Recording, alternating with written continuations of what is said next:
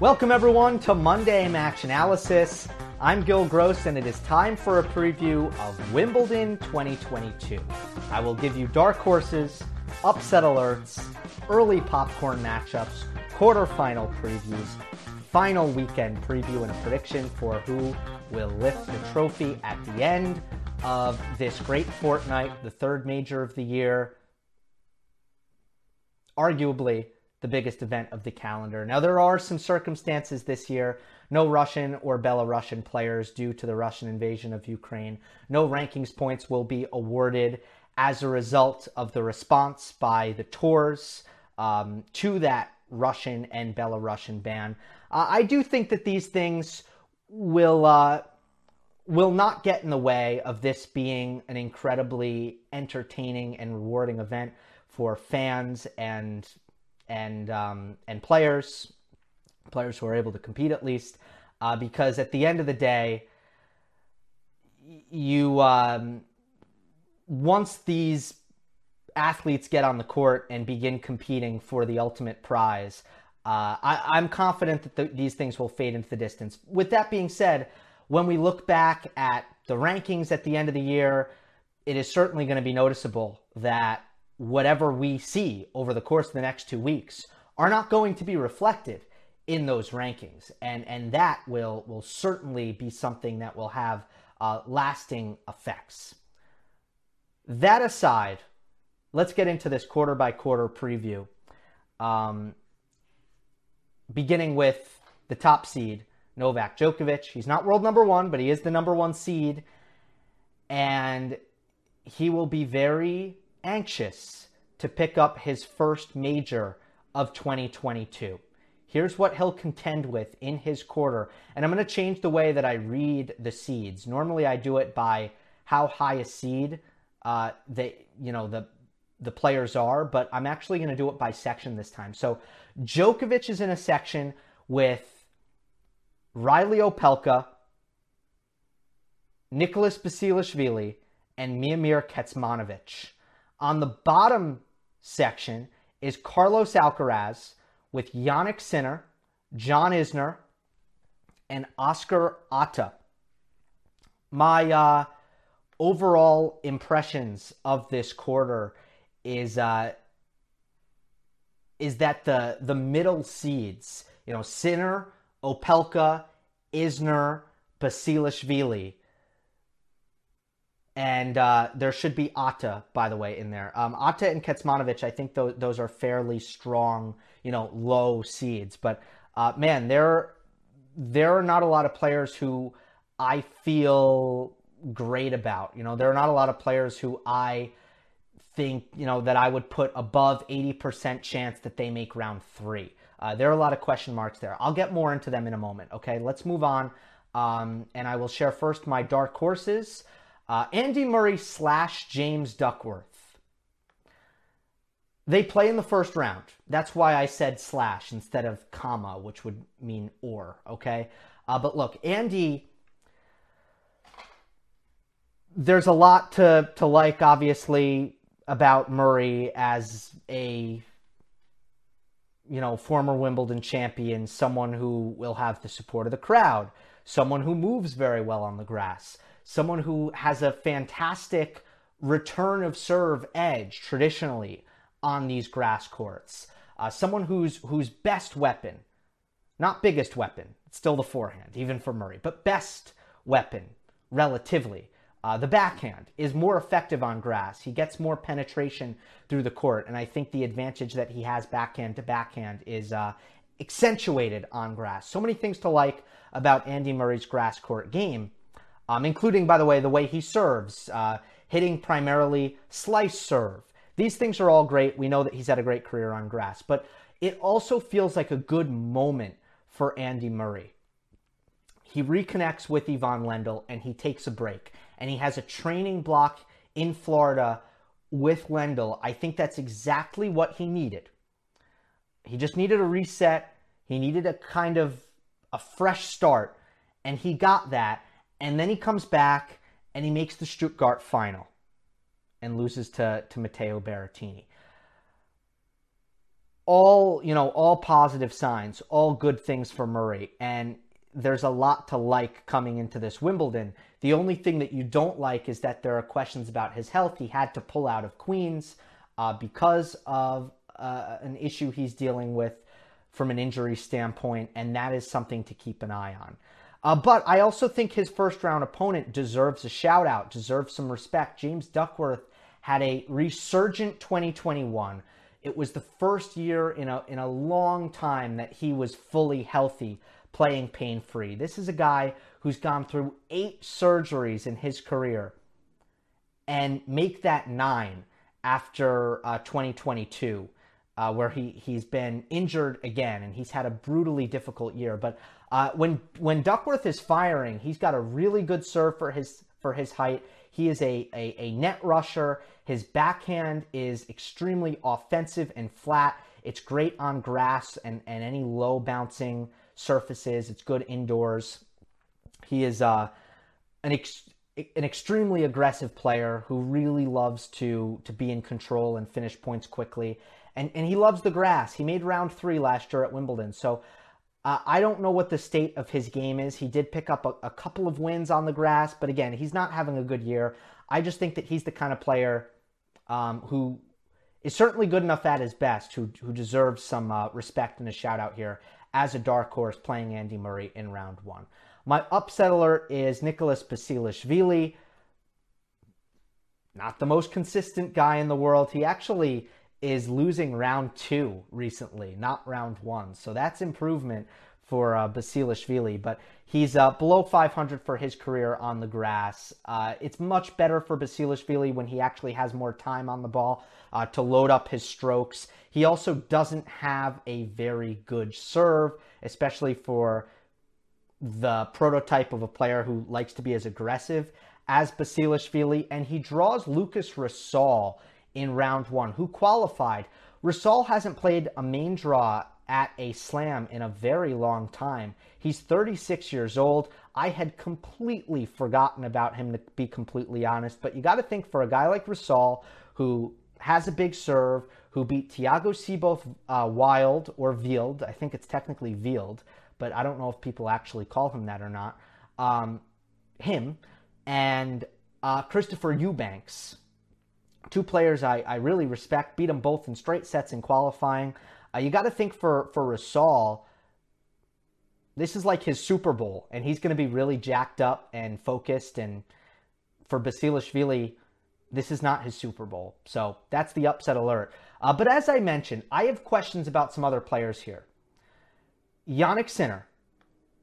Jannik Sinner uh, has really struggled in his young career on grass. He has been, um, he's only played one match since Roland Garros after retiring at, at RG to Rublev with the, the knee injury. So I don't know if he was planning on playing more tournaments, uh, but the knee kept him out. I think that's probably the case if I were to guess.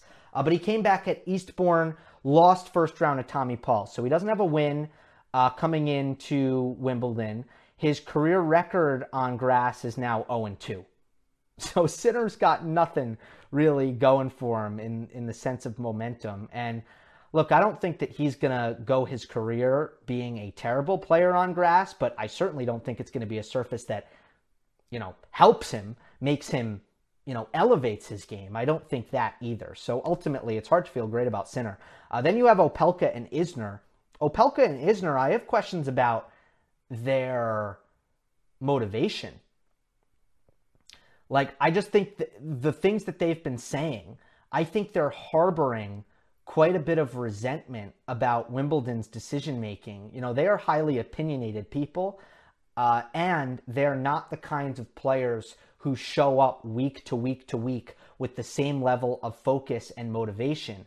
Uh, I think they deeply resent the ATP's decision about rankings points. I think they deeply resent Wimbledon Wimbledon's decisions about Russian and Belarusian players. And I think for those reasons, not that they're in great form either, I think for those reasons, you have to question their ability to go deep at this event as well.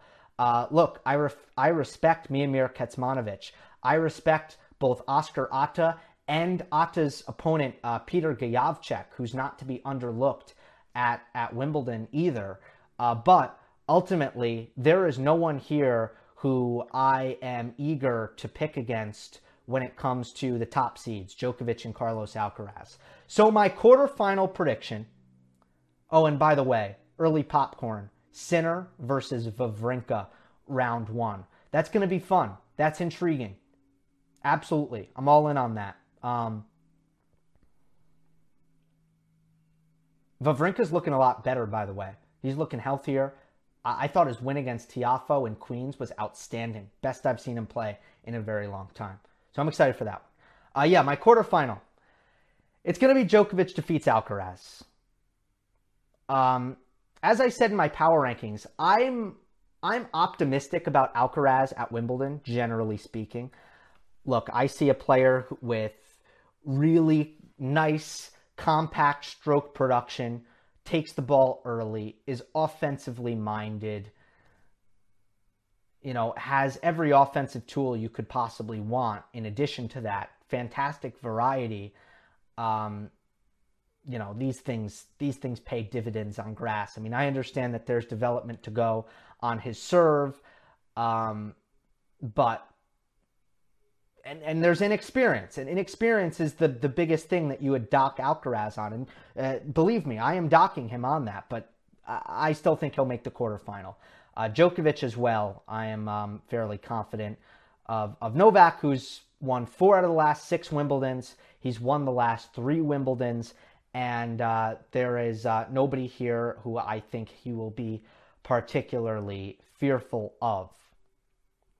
You know, there are there there are not a lot of guys who I think he doesn't care to see at Wimbledon um, that aren't top seeds, but you know I think he he's glad to not see RBA to name one, but I think it's very difficult to name guys who like he's really hoping not to see at, at an event like this. But certainly I don't think there's anybody in, in his quarter who I would put in that category. I mean, ultimately, you know, ultimately, I think it's a really positive draw for Djokovic. When it comes to Djokovic versus Alcaraz, look, I think there's a big uh, serve return edge for Novak, and I don't think Alcaraz has the baseline consistency to to make up for that and to dominate Djokovic um, from the baseline. I think that the kick serve advantage that we saw, or the kick serve weapon that we saw Alcaraz feature prominently in Madrid. I mean, it was the main tactic that allowed him to beat Djokovic in that match is Novak just couldn't figure out a way to win a point on the ad side off of Alcaraz's kick serve out wide. Uh, we know that on grass, that looks completely different with Alcaraz not getting nearly the same kind of bounce off the court that he uh, would get in Madrid at Wimbledon. It wouldn't be close. And uh, so I want to throw in that tactical nugget, but for many reasons, I favor Djokovic in um, in that matchup. So Djokovic to the semifinals. Let's move on to Casper Ruud's quarter. Casper Ruud, the number three seed, um, coming off the Roland Garros final. However, yet to to win on grass, lost in his first round at Queens against Ryan Peniston.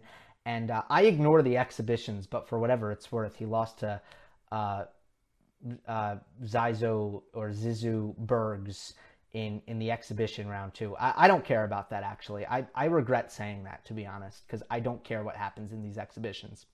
Anyway, um, let's take a look at this quarter. Um, Casper Ruud has who's his top seed here? I guess it's Oh yeah, yeah, okay, it's Pablo Carreño Busta. Okay, Casper Ruud has Pablo Carreño Busta, um, Frances Tiafoe, and Sebastian Baez. Then on the bottom, you have Hubert Hurkacz. Hurkacz has Dimitrov, Norrie. Um, no, so he has Norrie, Dimitrov, and Tommy Paul. All right. Uh, this quarter is super unbalanced, like really, really unbalanced, because I think Hurkacz's section is is loaded. I think it's stacked. I think that Ruud's section is probably the weakest in the entire draw. All right, we'll get more into it. Um, my dark horse here is Adrian Mannarino. I, I gave strong consideration to David Goffin also, but I just wanted to choose one. I went with Mannarino. Uh, look, Mannarino, I loved what I saw from him in in January um, and February on the you know in Australia and on the quick indoor hard courts. I just thought he was playing great tennis throughout uh, those events. Um, and he always goes away during clay court season. You know, he's just a non-factor because his game gives him no chance to have any success not only on clay, but even on slow courts. Like even in Miami and Indian Wells, he just has no chance to do well. Uh, but as soon as the bounce gets really low again, and he's he's on these, you know, low bouncing and ideally for him quicker surfaces, uh, he becomes a big factor again with his lefty slice serves, with his extraordinarily flat but deep and precise hitting, his ability to change direction. Uh, Mannarino is a, a, very, very dangerous player, and we saw the troubles that he gave uh, to eventual, um, eventual quarterfinalist Roger Federer, where he was likely going. Well, okay, at least he was definitely in position to win that match uh, before he unfortunately slipped and got injured. Uh, Mannarino also um, he has Hubert Hurkacz. He has Hubert Hurkacz in round three. Uh, that is only if he can get through Tommy Paul, the number 30 seed. And when Hurkacz and Mannarino played in Melbourne, Hurkacz was flummoxed. Like he had no idea what to do. He was absolutely lost on the court. I'm not exaggerating. Anyone who watched the match knows that's true. So, I mean, matchup wise, it's kind of a one that you circle. Like it's a red, it's a yeah, it's a it's a red pen circle. Like Mannarino Hurkacz, can can Hubie get to the net on a more regular basis? And is Mannarino's low and slow baseline rhythm going to bother Hurkacz, who doesn't love to generate? doesn't really love to generate his own pace. Is it is that going to bother Hurkacz as much? Uh, once again, I mean, it is a it's going to be a very interesting thing to watch if we do get that. So uh, Mannarino is my dark horse. With a with a shout out to Goffin. Upset alert is Pablo Carreño Busta. Uh, he still does not look right mentally to me. Uh, he is not has never been someone who has enjoyed uh, the grass courts either. Just doesn't, I don't think he's comfortable with the movement. I don't think he appreciates the low bounce very much either. Um, and for some reason, you know, he just he hasn't looked good, and um, it's more his uh, his struggles in just confidence and closing matches is my main concern for him. Round one, Dusan Lajovic, moderate difficulty. Round two, potentially Alexander Bublik or Marton Fucsovics, high difficulty for an unseeded player, for unseeded players. Uh, so that's my upset alert. Uh, popcorn matches, Hurkacz versus Davidovich Fokina. It's the one that sticks out. You know, I don't give Davidovich Fokina as much of a chance as as most or, or many kind of might based on Fokina's name recognition and look his his talent level. I'm a I'm a big proponent of his talent level, but I just think that he's going to get served off the court against Hurkacz and. Um, yeah, I, I don't think it will be a great match, but it should be entertaining, and it's definitely the obvious popcorn match in round one. All right, uh, quarterfinal is Hubert Hurkacz defeats Frances Tiafoe. And look, let me flesh out my opinion that I led off this quarter with. On the bottom half, you have Grigor Dimitrov, Cameron Norrie, um, and Hubert Hurkacz. Debatably, Adrian Mannarino. Probably four guys who I might like better than anyone on the top. Now, look, you know, is it tough there? Like, if you're asking me, like, Mannarino versus Ruud, like, might I say, like, okay, like, yes, Ruud, begrudgingly? Maybe, you know, maybe. But you kind of get my point here. Like, the bottom half, there are a lot of guys who I feel pretty comfortable moving to the quarterfinal. Top half, it's just not the case. Like, there's just not a lot to choose from. And I go with Frances Tiafoe because I think at his best, when the game is firing, the firepower he has on the serve and the forehand, the flat backhand that he brings a lot of variety to the table with that is really aided by low bouncing grass. His hands at net, good volleyer. Um,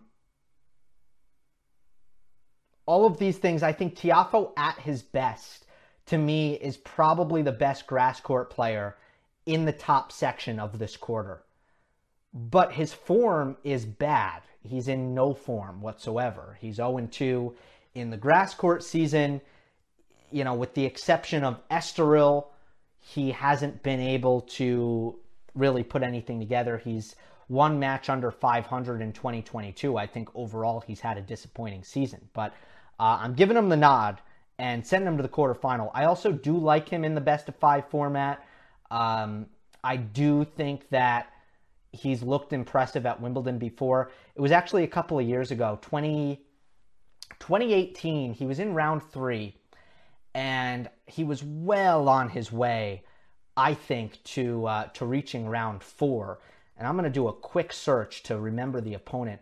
But I remember he was he was cruising, and he got a stomach bug that like completely debilitated him. Oh, he was playing Khachanov, right? He was up two sets to love against Khachanov, and he got this stomach bug and just couldn't move and blew the two sets to love lead and lost to Khachanov um, in five. He was he was about to go to round four though. We know we beat Tsitsipas last year, made round three. You know, there's enough there where I like Tiafoe to make the quarterfinal, but ultimately I'm high on Hubert Hurkacz. I think his draw is bad. I think it's terrible. You know, Davidovich Fokina round one, Mannarino round three, uh, whether it be Dimitrov or Norrie round four, you know, both top 20 easily. Uh, both arguably top 15. Norrie, I think, just misses it. But uh, that's tough. Like Hurkacz has a bad draw. But I'm going to put faith in in what I've seen from him. We've seen him run the table before, uh, and I I love the way he's serving. I absolutely love the way he's serving. I think it's deadly. Um, the way he uses his backhand, uh, I think he he moves well enough to hang in baseline rallies, and his forehand is looking better than it has uh, recently. So uh, I still put Hurkacz through to the semifinal. We're halfway there. Let's go to Stefano Tsitsipas's quarter. Um, Tsitsipas is in a section with Denis Shapovalov, Roberto Bautista Agut, and Filip Krajinovic. Matteo Berrettini is on the top half of this quarter. He is with Diego Schwartzman, Alex de Minaur, and Jenson Brooksby. My dark horse in this quarter is Nick Kyrgios. Kyrgios is on the Tsitsipas, is in the Tsitsipas section. That is a potential round three. I think Kyrgios is a better grass court player than Tsitsipas right now. That's how I feel. When they played in um, in Halle, and I reflected it in my power rankings, you know, I don't think that's an upset in Halle. I think that's just a, a reflection of the level of Kyrgios's serve versus the level of Tsitsipas' return, I think that's a mismatch. And I think it's a mismatch that Kyrgios can exploit on this surface, plain and simple. Uh, so Nick is my dark horse. Um, now, eh, I'm going to save what I'm going to say for a little bit later. Nick's my dark horse. Upset alert. I have Denis Shapovalov and Jenson Brooksby. Uh, Shapo is the 12 seed, last year's semifinalist. Uh, he gets Arthur Rinderknech in round one. Very respectable round one opponent. I haven't heard much from Rinderknech uh, this year. So let me do a quick, let me get his record because he's been awfully quiet, hasn't he? But uh, serves very big. Comes to net a ton. Oh, it looks like he's been injured. I think that's why. He is. Um, oh no, never mind. He's 12 and 12 on the season, tour level. So yeah, he's been fine. Uh, beat Ugo Humbert in Stuttgart, so that's a decent grass court win. Um,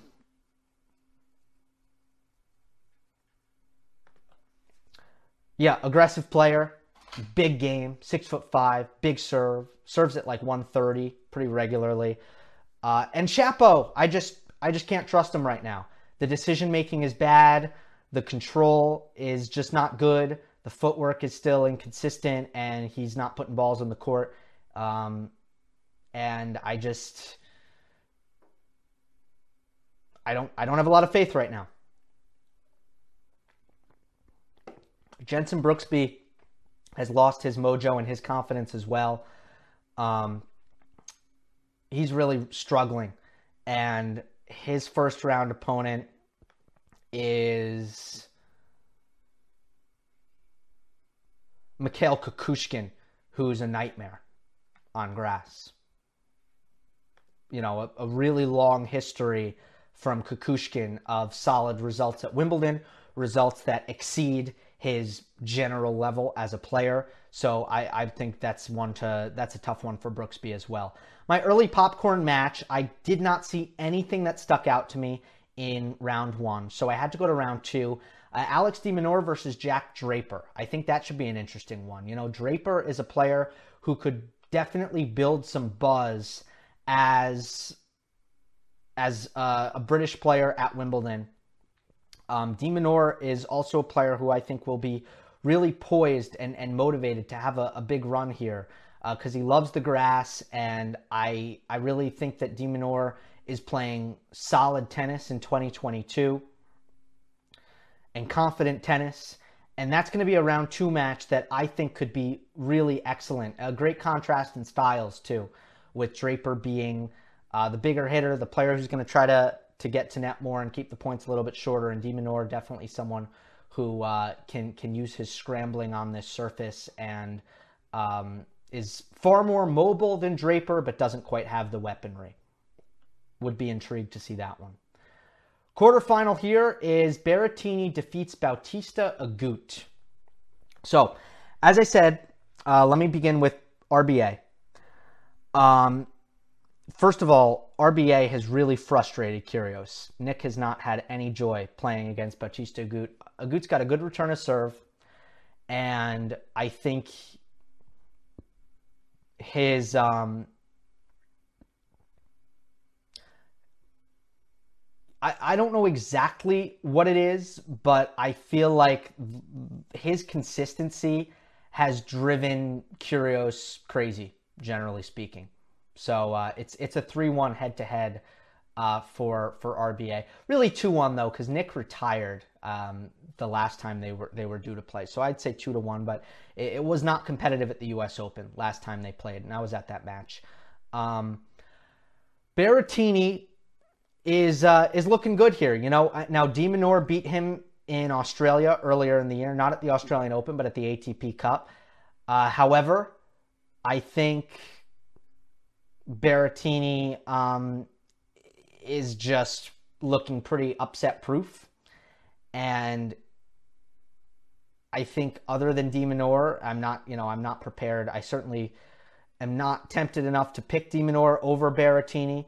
I do think that Matteo has uh, a pretty solid draw if you look at the vast majority of the names here. I mean, Brooksby as I mentioned, his round three, I don't think he's going to get there. And uh, I don't think, you know, I'm not seeing a lot of top 50 names here. I mean, Bonzi is there. Um, Schwartzman is obviously a good top 15 seed to have. I think it's going to be de Minaur instead. So, yeah, it's a decent draw for Berrettini, and I move him through.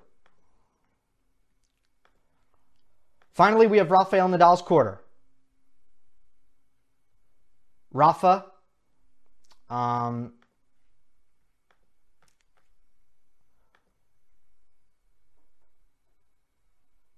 Rafa has Marin Cilic, Botic van de Zandschulp, and Lorenzo Sonego. Felix Auger-Aliassime is on the other half, um, in the other section, and he has Taylor Fritz, Holger Rune, and Dan Evans. This quarter is uh, is very strong. It's very strong, and uh, Nadal Nadal uh, has not been done favors here. I don't think. My dark horse here is Jason Kubler. He's an Aussie. Uh, I have not put his game under a microscope, under a magnifying glass. I have not done that. But similar to when I made Aslan Karatsev a dark horse at the Australian Open in uh, two years ago, I feel like Kubler's results are something that should really be taken notice of. Uh, something that that has caught my eye, and I respect it a lot. Um, he's on an absolute tear, and he's got a somewhat favorable draw potentially as well. So it would not surprise me if Kubler makes some noise here. He's he's made back-to-back uh, challenger finals on the heels of Roland Garros, and then he's uh, qualified for Wimbledon. So um, that's that's a lot of wins that's a lot of wins and only one loss in that final where he actually retired. So he hasn't lost match point in a really long time. I hear good things about the guy. Um, and um, Kubler, Jason Kubler, is my dark horse here. Uh, Lorenzo Sonego is my upset alert. Only, uh, yeah, he plays Dennis Kudla. You know, we know that Kudla's best on grass. And, you know, Sonego actually has fared decently well at Wimbledon um, but he's still upset alert for uh, drawing Dennis Kudla. My early popcorn is FAA versus Cressy, round one. Man, uh, that's going to be one to watch. Look, Maxime Cressy, after having an incredible January, has not kept it up at all. And I think we've kind of seen that, like, he's probably not going to be a factor on most surfaces, Cressy. I could be wrong but that's probably going to be the case. However, on grass, if he's confident, he he can certainly be an issue um, as a serve and volleyer, and his volley skills truly are something else. Truly are much uh, at a, at a much more advanced level than we are used to seeing in nowadays tour. Um, I think his second serve can still be a little bit suspect, and the double faults can come in under pressure. And I don't think that he, although he serves big, I don't know if his serve, when it comes to the spots and the variation, I don't think it's refined as as some of the other players who we like so much on grass, like Hurkacz and Berrettini. Uh, but regardless, look, this is going to be a match where FAA um, gets no rhythm no rhythm whatsoever. And we're likely to see some tie breaks, and it's likely to get tight. And if I'm FAA, I hate this. I hate this round one. So, man, keep an eye on this one. It's a tough draw for Auger-Aliassime. Um, and, and we got to see what it looks like. Uh, ultimately, though, I uh, Fritz Fritz is having a big week, and he's got a, a big serve and a highly offensive game. I don't think he likes the low bounce, but ultimately, uh, Taylor Taylor's somewhat dangerous at Wimbledon, top 20. I'd power rank him top 20. Uh, Marin Cilic, I'd power rank him top 10. Van de Zandschulp, power rank him probably top 25. Uh, this is just a super strong quarter. But ultimately, here's what it comes down to. I still have Nadal defeating Felix Auger Aliassime. Let me start with Rafa. Here's what it comes down to. Oh, and Sam Querrey, by the way, is Nadal's potential round two. That's not easy either. So you look at Querrey, you look at Cilic, you look at FAA. Ultimately, if Nadal is able to return serve, I don't think he loses any of those matches. He just needs to he just needs to put good returns in play, um, and and I don't think any of those players are good enough to threaten Rafa if he's able to do that. So you know it comes down to like, look, gun on my head. Is Nadal going to get served off the court by Cilic? Is he going to get served off the court by FAA? Served off the court by Querrey? And I don't think so. You know, look, so there's a very easy thing to focus on. There is going to be a barometer for Nadal's success, and it's going to be what does his return of serve look like? But if it looks fine, which I think it will, I think ever since Moya has taken the reins, his return of serve has been better on grass than when Toni was was forcing him to stand in and try to take it early and it wasn't working. And the adjustment from RG to Wimbledon was just too drastic and it was not a good strategy. Ever since they've kind of gone back on that and Nadal has assumed a more comfortable return position, I think he's returning better and I just don't think that any of these players uh, or even if it's Fritz and not Cilic, let's say it's Fritz, um, I don't think any of these players can compete with Nadal if Nadal um, or unless they have incredibly high success rates on their first serve. That's my thought process. But I'm still high on FAA, um, and I think FAA should be really confident. Uh, we've seen the slam consistency from Felix. We've seen uh, how well he's competed against top players, including what could be a rematch against Rafa in the quarterfinal. And absolutely, Felix will be saying, well, well, look, if I competed that well against Nadal on the clay in Paris, then I have a great chance here at Wimbledon. I think that's going to be Felix's mentality. Do I think that one plus one is going to equal two in such a straightforward fashion? No, uh, not necessarily. I think Felix played just an outstanding level in that match, and I don't think it's a given that he is going to be able to bring that again. Not to mention, I think Nadal, when he was at his best, just well, again, still still had the upper hand. There were kind of lapses in that match that gave Felix the the upper hands in the sets that he won. But anyway, uh, look, it, it, would still be a very competitive quarterfinal. Great respect for for what Felix might be able to bring to the table and challenge Nadal here. So I'm ready to reveal my final weekend. And I'm going to do it all at once. So you're about to see everything in three, two, one. Djokovic defeats Hurkacz in three sets. Nadal defeats Berrettini in three sets. Nadal defeats Djokovic in five sets. As far as the semifinals are concerned, I still believe there is a gap. There is a gap between the group of grass court players who we hold in very high regard Hurkacz, Berrettini, Felix, because they are elite servers. Elite. And against almost everyone in the entire field. That plus their ability, at least in Berrettini and Felix's case, to attack on the forehand. In in Hurkacz's case, uh, his fantastic skills to uh, to attack net and to do a little bit more um, defending and you know finding ways with his backhand from from the baseline and on on return. Uh, look, you know they they all are tremendous grass court players. I still think that they are a tier below right now. When the when their serves come back, and I think they do against Nadal and and Djokovic. I don't think any of those three players are ready to go toe to toe.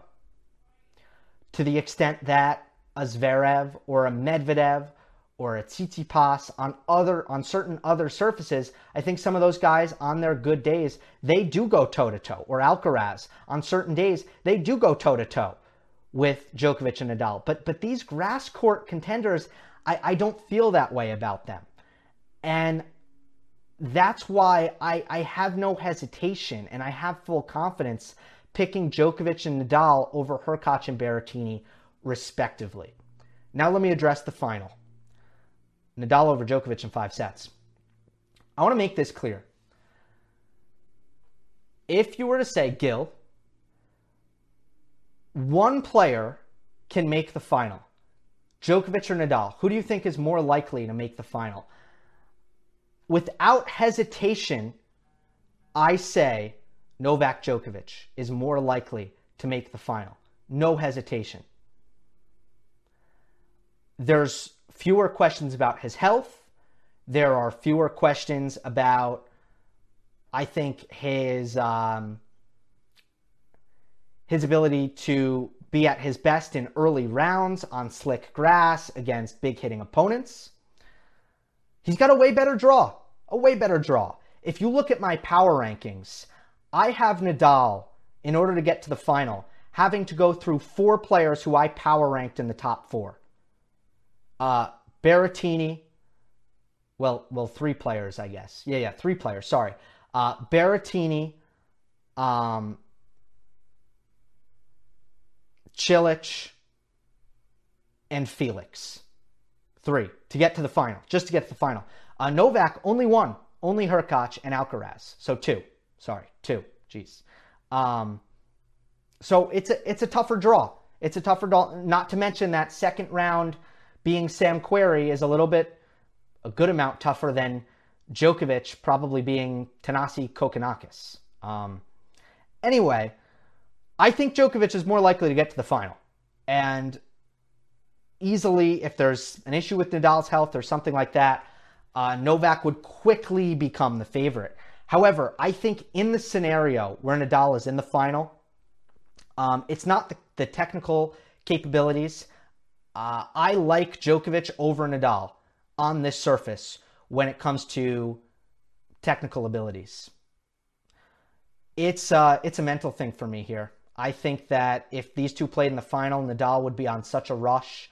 Uh, I think that he would be playing with a lot of freedom, uh, making the Wimbledon final with the momentum of the two majors at his back. I don't think there would be. I don't think he would be putting a lot of pressure on himself. He would be really embracing that moment where uh, I do think that Djokovic would feel quite a bit of pressure. And that is an imbalance that I do think could tilt the scales towards Nadal, who I do think is probably, I think, has a better chance on grass against Djokovic than he does on hard court. I think the grass helps him.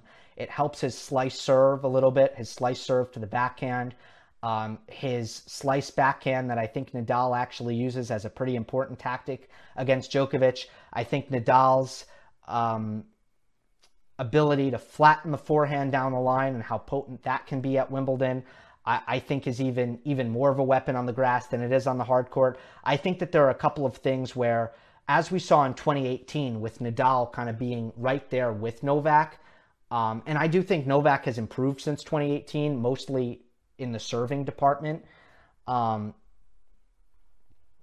I think that they're close enough in level where the pressure thing was convincing enough for me to go with Nadal here, to go with Rafa, who's been the best player in 2022. Uh, there's also a sense for me where I wanna I wanna see it from Djokovic. It's been a while. It's been a while since I've seen Novak at his best at a slam, at his very very best, his peak. Uh, don't think we saw it at Wimbledon last year. I thought he was feeling the pressure. He was much better. He's you know, better than Shapovalov or Berrettini, I thought, uh, at 80%, 85%. At the U.S. Open, clearly wasn't at his best.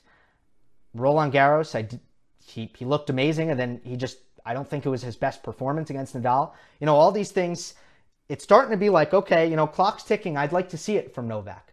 So, Nadal, I've seen it a couple times already in 2022.